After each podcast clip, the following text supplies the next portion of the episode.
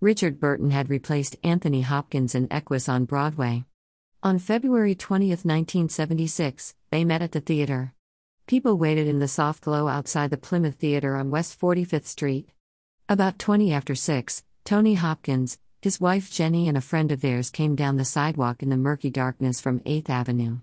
He went into the theater, virtually unnoticed.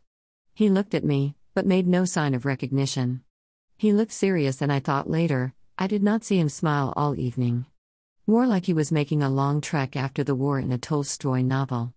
I was happy for him that he was going to meet Burton and could imagine he would be wondering how it would go with the old line of the theater, and at the same time, Tony had an aggressive reaching out quality and could assert his own personality and identity. Barricades lined a path to the stage door. Richard Burton came out and the TV news people turned on their lights, sudden brilliance in the winter darkness along the street. The small crowd surged toward him. The TV people stayed in, and so did the police, so the crowd did, too. I decided to get out of the way and stood behind the crowd against the theater wall. Burton signed autographs and went back inside. Almost an hour later, Elizabeth Taylor's limousine drove up. The chauffeur jumped out and announced to the police that he was bringing her in a minute. He opened the back door, and four or five policemen gathered around her and swept her toward the stage door. The barricades were pushed aside by their rush, and the crowd fell back, pressing me and several others against the wall. We were off our feet for a few seconds.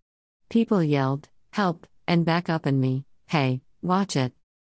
Once she was inside, the crowd broke up quickly.